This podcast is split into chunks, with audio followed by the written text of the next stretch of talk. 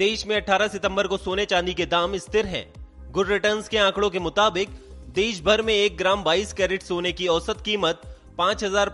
रूपए, जबकि एक ग्राम 24 कैरेट सोने की कीमत छह हज़ार रूपए है नई दिल्ली में प्रति 10 ग्राम 22 कैरेट सोने की कीमत पचपन हज़ार साठ रूपए और 24 कैरेट सोने की कीमत साठ हज़ार पचास रूपए है